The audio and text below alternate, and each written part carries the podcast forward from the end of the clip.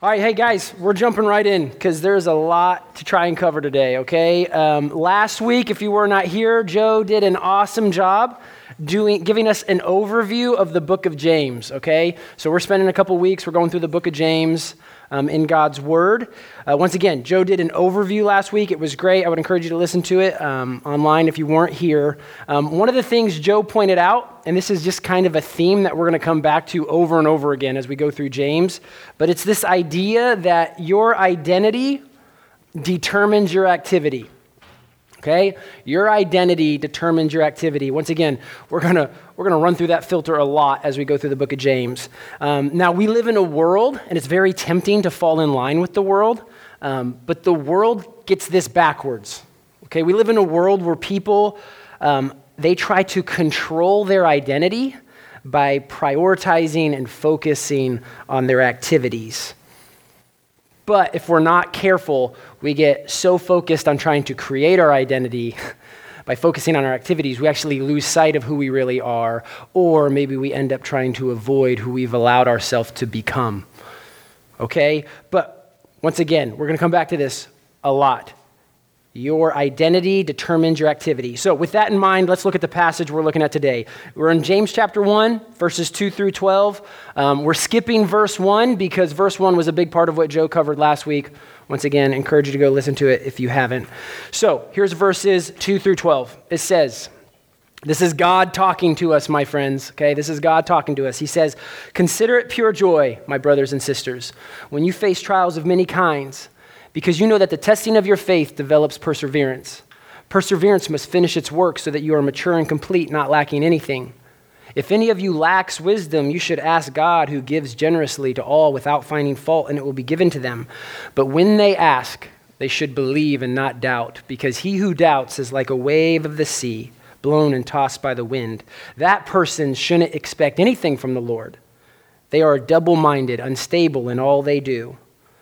The person in humble circumstances ought to take pride in their high position. The rich man should take pride in their humiliation, since they will pass away like a wildflower. Because the sun rises with scorching heat, it withers the plant, its blossom falls, and its beauty is destroyed. In the same way, the rich man will fade away even as he goes about his business.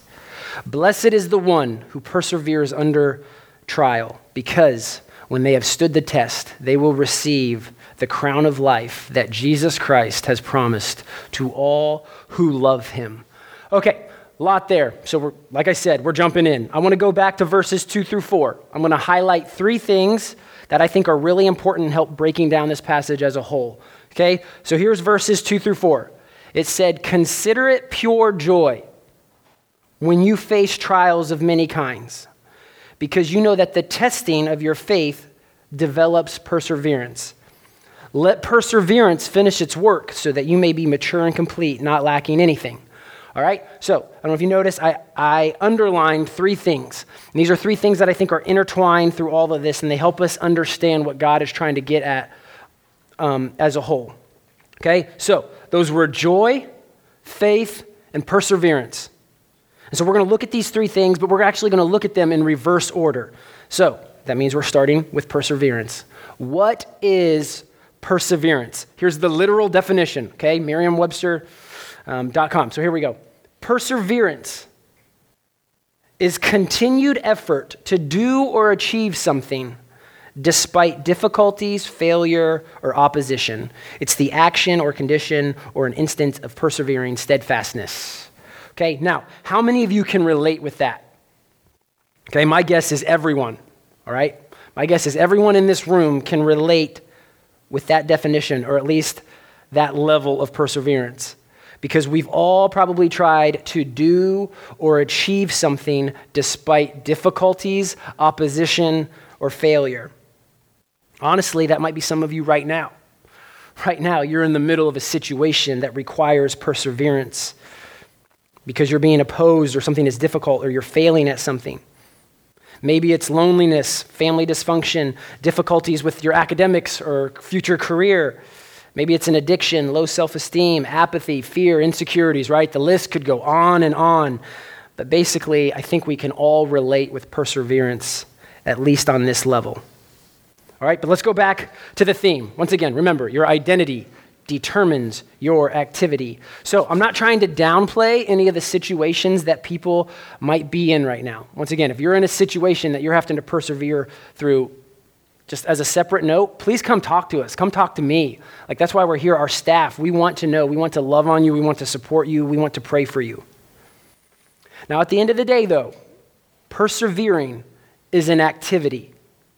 And remember, your identity is far superior than your activity. But if we're not careful, we get so caught up in just trying to persevere through the hardships in life that we can actually completely lose sight of our identity in the process. And so I think James, in this passage, he's talking about a type of perseverance here that's not just about getting through a situation or getting through a difficulty.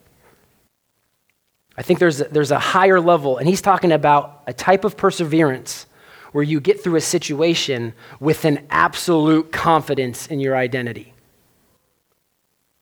Okay? So, what does it look like to persevere through a situation, not for perseverance sake, not to prove to everyone around you you can get through it? What does it look like to persevere through a situation for the sake of your true identity? Because they're not the same thing. They look different. And so, to help us with this, let's go to the next word. What was the next word? It was faith right? Faith. In verse 3, he says, The testing of your faith will develop, it will produce perseverance. But notice, faith comes first. Perseverance is a byproduct of your faith, it doesn't create your faith. A lot of us might be hoping so. But how you persevere is evidence, whether you realize it or not, it's evidence of what your faith is already in. And here's the thing everyone has faith. Everyone has faith. It doesn't matter who you are. Everyone is putting their trust, they're putting their faith in something. And if you're like, no, I'm not, well, then it's you. Like, you're what you're putting your faith and your trust in. Christians have faith, atheists have faith, Muslims have faith, Mormons have faith. Everyone has faith. Now, whether or not they can identify where they're putting their faith, that's a different question. But everyone is putting their faith in something or someone. And whatever it is, it affects how you persevere. So, once again, identity determines your activity. Persevering is the activity, but faith is the component that's connected to your identity. So the question then becomes what or who are we putting our faith in? And the problem is, there are hundreds of options. You guys are bombarded. Like, I feel sorry for you. Like, I thought it was bad when I was young. Like, I feel like it's even worse on your generation. A couple weeks ago, I don't know if you were here, if you remember, but we looked at different systems of value that our culture offers you guys. Okay? And those systems of value, those ways of trying to assign our self worth, those are the same things that we put our faith in. So, just to kind of revisit that list, we are tempted to maybe put our faith in the attention of others right? If I, if I can just get enough people to recognize me or to pay attention to me. And so we go all in on our social media platforms, right? The likes, get enough likes, we can get enough hits that will somehow magically fix what we're looking for. Or maybe like there's a deep seated desire for fame or success in whatever our career or our life pursuits are. Maybe we put our faith in our humor. We want to be the funniest. Maybe it's our intellect. We want to be the smartest. Maybe it's our strength or our, athletic ability. Maybe it's our appearance, right? We think if we can just be prettier or better looking or the prettiest or best looking, right? There's some faith there that, oh, maybe that will help. Maybe it's money, right? As long as our 401k hits a certain amount or where our annual salary is a certain amount, oh, then, finally, then that will be enough. We'll be good. We'll be happy. Maybe it's a relationship with a significant other. Maybe it's a sports team. Or on a deeper level, maybe it's winning. My wife and I, we did foster care for a couple years. We still have a great relationship. We had a boy for about a year and a half. We love him to death. He's like another kid. And thankfully, we have a great relationship with his grandma. And he, we still get him every other weekend. Um, he's six years old at this point. He comes over, it never fails. First thing he does is in the car, he pulls out his tablet. He's got his tablet. Um, and the rules are different. And we have this conversation a lot. Rules at Grammy's house, and we love Grammy to death. She's like family too. Rules at Grammys are different than rules at the Geigers. And so something we do is he knows, hey, as soon as we get home, no more screen time. Like if we have a family movie night, let's go all in. But like we do not sit around just playing video games all day.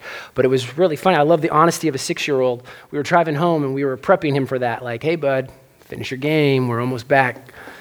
And he said, oh, why can't I just play video games? And so we started having this conversation with him. And, and at one point, he essentially said, he said, do you guys know why I like video games? We were like, why? And he's like, because I like to win, and I don't win in real life. And so I want to, like, this helps me win, right? And so, oh, right? Like, there's issues in that, of course, but it helped us see even a deeper issue, right? Winning, if we're not careful, winning becomes our identity. I think that's why sports teams, that's a major struggle for me. Like, but if we're, if we're not careful, winning becomes our identity. That's a huge thing that's wrong with our world. So, all that to say, what or who are you guys putting your faith in? What are you guys putting your faith in? Whether you realize it or not, I promise you, it affects how you persevere. I think that's why verses 2 through 3 say it's a good thing when our faith is tested. Because when God tests your faith, it gives you the opportunity, first of all, to realize where your faith is actually at. But then on top of that, it gives you an opportunity to put your faith where it's supposed to be. And so, where is our faith supposed to be? Let's go to the other word we highlighted, right? The third word. What was it? Joy. Your faith is supposed to be rooted in the one and only true source of joy. I love that Malia read that passage. We didn't plan that. That was God, right? Joy. That's where your guys' faith is supposed to be rooted. But what does that mean? And it's worth noting, real quick. Let me note this. The world's idea of happiness, that is going to be very tempting to you guys. Some of you are falling for it right now. We all do at some point. The world's idea of happiness is not the same as the joy God tells us about in here. Okay, they're not the same thing. Everyone in America is chasing after all those things I just listed. Remember attention, wealth, appearance, pleasure, all those things. Our culture idolizes those things, and they've gone all in on pursuing them in the name of happiness. And yet, we are one of the most miserable countries out there. There's so many people miserable, so much depression and anxiety, right? And that's because the world's version of happiness is not the same as God's version of joy. So, what is true joy? All right, I wish we had more time to go here. I encourage you, read Galatians 5. But I'm going to, at the end, Galatians 5, specifically verse 22, God tells us that joy is a characteristic, it is an attribute that is only found in the personal presence of God's Holy Spirit. Okay? Joy, true joy, can only be given as a gift by God Himself. You can read it's in Ecclesiastes as well. It's all through Scripture. But you cannot know joy apart from God. So, how do we know God? This goes to one of my favorite verses. This is 1 Peter 1 8. It says, Though you have not seen him, you love him. And even though you do not see him now, you believe in him. And you are filled with an inexpressible and glorious joy. Who is it that we believe in? Who is it that if our faith is truly placed in his existence, then by his grace, by his grace, not nothing on us, in his grace, he fills us with a glorious and inexpressible joy. It's Jesus. It's Jesus Christ. When we know Jesus because he is truly God's Son, he has access to that personal presence of God because he is God. And only he can bring us into that personal presence where true joy, it's the only place true joy really exists. He has to give it to us. In fact, I'm going to read the verse right before that 1 Peter 1 7. This wasn't planned either. This is just the message of God, right? This is the verse right before. This is First Peter. We're in James, but it's talking about hardships and trials and faith. But the verse right before the one on joy says, These hardships, remember, hardships are what you have to persevere through. These hardships have come so that the proven genuineness of your faith, it says your faith is m- more value than gold. Guys, your faith is so valuable, but it says if it is proven genuine, you will receive praise, glory, and honor when Jesus Christ is revealed. He's going to say, I know you. Yeah, you're part of our family. Our faith is meant to be completely rooted in the person of Jesus Christ. If it is, It completely changes how you approach the trials and tribulations in your life. So I'm going to summarize real quick. Identity determines your activity. Once again, guys, remember, most people get this backwards. We get lost in the temptations of this world and we try to establish, we try to create our own identity. We get so busy in those activities trying to create our own identity, we lose sight of who we really are or we try avoiding who we've let ourselves become. Okay? But God is good and he wants to remind us all of our true identity. Okay? What is our true identity supposed to be? It's that you're a child of God. The world will mock that, but it's because they don't believe. If you do believe, guys, that's everything. Your true identity is that you are meant to be a child of God, but we're not worthy to be in the family of a holy God. We're not worthy of that. But because He loves us, because He is good, because He is truly holy, God created an adoption process for us to be brought back into His family. He created a way for us to be reconnected with our true identity. And guys, it's pretty simple. Now, our pride makes it really hard. Our pride makes this way harder than it should be. But if we want our true identity back, if we want to get back into God's, if we want to be brought into God's family, then He says, Hey, I revealed myself to you through my Son, who I sent in Jesus Christ. If you believe in Him, if you surrender to Him, if you love and pursue Him above all else, Guys, that's what it's all about. If our faith is connected to our true identity, it will change our activity. So, your faith is meant to be in the person of Jesus Christ. If it is, how does that change how you approach the hardships and trials in your life? I think that's what the rest of the passage is about. So, I'm going to go through this kind of quick. If Jesus Christ is truly where our faith is at, guys, this should be some evidence. So, first of all, do you ask God for wisdom? Do you ask God for wisdom? Verse 5 says, If any of you lacks wisdom, you should ask God, who gives generously to all without finding fault, and it will be given to you. Now, wisdom is understanding how life is actually supposed to work. Just because we're alive doesn't mean we're doing it right. Okay? Now, this is an extreme example, maybe, and it's evil, but like at the end of the day, evil exists. Imagine a kid grew up in a home where, let's say, parents, once again, this would be evil, but evil exists. And let's say parents, the people that they trusted the most, the only people that they really had exposure to, started teaching them that green is red and that blue is yellow. But once again, this is the only exposure a young kid has for years, right? there's a good chance they become very confident in that reality.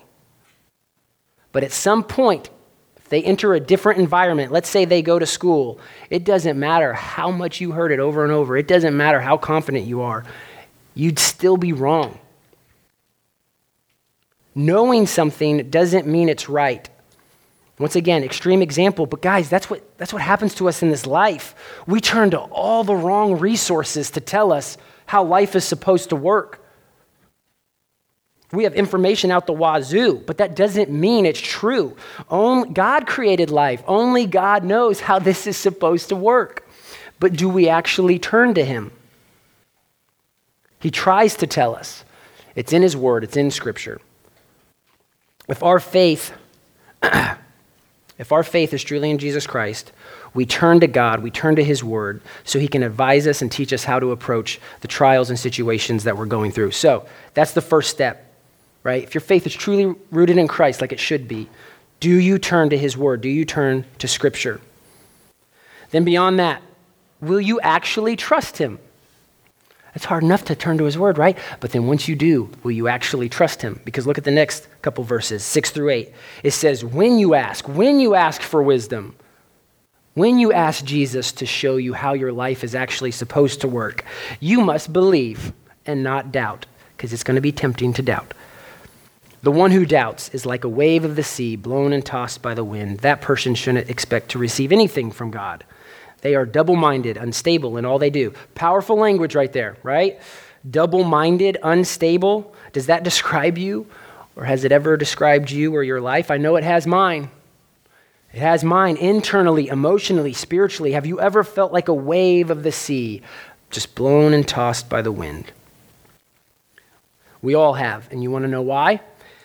Because what God tells us about life, if you actually seek it out, what He's going to tell you, the wisdom He will share with you, it is counterintuitive and it is hard to trust because it's the opposite of what everything else is telling us. And it sure seems like the opposite of what everyone else is doing. Nevertheless, guys, truth can only come from God. Do you believe that? And will you actually trust Him, no matter how counterintuitive or opposite it might seem to what you're used to? The, guys, the world, the world is teaching us things that, that are the equivalent to thinking blue is actually yellow. And we're falling for it, and we fight for it. But when we approach God and His wisdom and His truth, it will humble us. When He tells you, no, no, no, no, that's not yellow, that's blue, that's going to be humbling. Are you guys ready for it? Do you want that?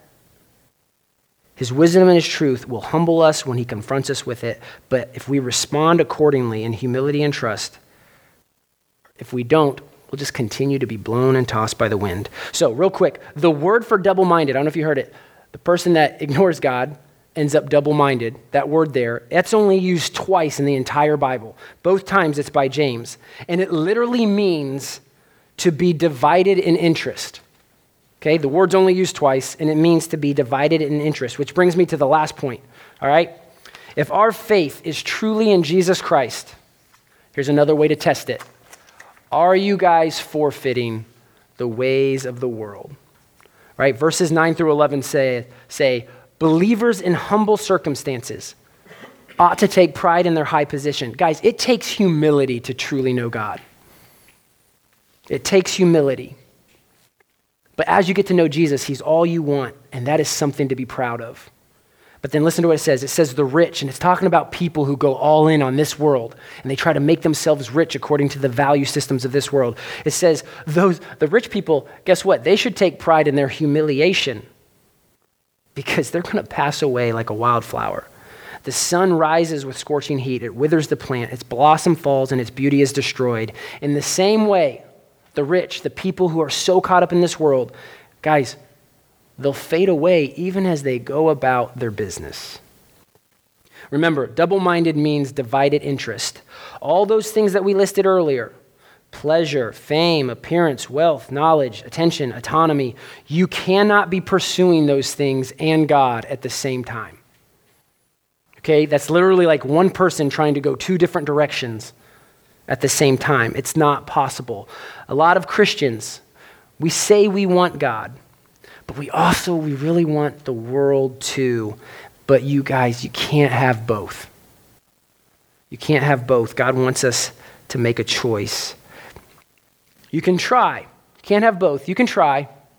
And as he warns us in verse 7, the person, that person who's trying to have both, they should not expect to receive anything from God, including the joy that only he can offer. So, in closing, right here, bottom line is this. Guys, we all have to persevere, right? Because we all go through trials and hardships in this broken, rebellious world. But whether or not our perseverance leads to authentic joy, that's a different question. And the key to the difference is where do you place your faith? Are you counting on the things of this world to deliver the fulfillment you're looking for? Or do your souls recognize that only the Son of God possesses the wisdom and the mysteries regarding your true identity and your true worth? When we place our faith in the person of Jesus Christ, it changes how we persevere. We wholeheartedly we turn to his word because we want to learn more about how he intended for all this to unfold and what he intended from us. Not only do we turn to his word, but we actually trust him no matter how counterintuitive it might seem based on what we've experienced or what we selfishly might want. We trust him and we choose him over that. And ultimately, I think that's proven because, guys, we slowly start giving up all the things the world is chasing after. Because Jesus, as we believe in him more and more, is truly actually enough. You won't want anything else. So, the very last verse we haven't covered yet. Here it is, and I'm going to pray. Very last verse says, Blessed is the one who perseveres under trial. Because when they have stood the test, that person will receive the crown of life that Jesus Christ has promised to those who love him. Okay, I underlined that last part because just in closing, like, guys, we're still going to be tempted. Like, you could hear this and be like, oh, great message, joy. Yeah, I want joy. And you're still going to try to be in control of your pursuit of joy. And it's going to bring you back to all those same things. Right? I think the biggest indicator, the foundation of all this, is you will love the person of Jesus Christ. Jesus says, hey, true, the people who will truly persevere in this life, I've got a reward waiting for them. But it's based on true faith in Him and whether or not He's real. And so loving Jesus is at the core of all that. All right, let's pray. Jesus, you are real. Forgive us for our unbelief. Forgive us for our unbelief. And then compounding our unbelief is how easily we chase after silly little facades.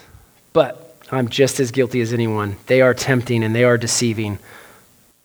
Forgive us. Our redemption and our salvation has nothing to do with us, it is your goodness. And so, in your goodness, I'm asking you reach out and save us, redeem us, open our eyes to how good you are. Unfortunately, some people's pride will want to w- walk away because we want to be in control of what good means. We want to be in control of our identity. But God, our true identity is that we're meant to be your children.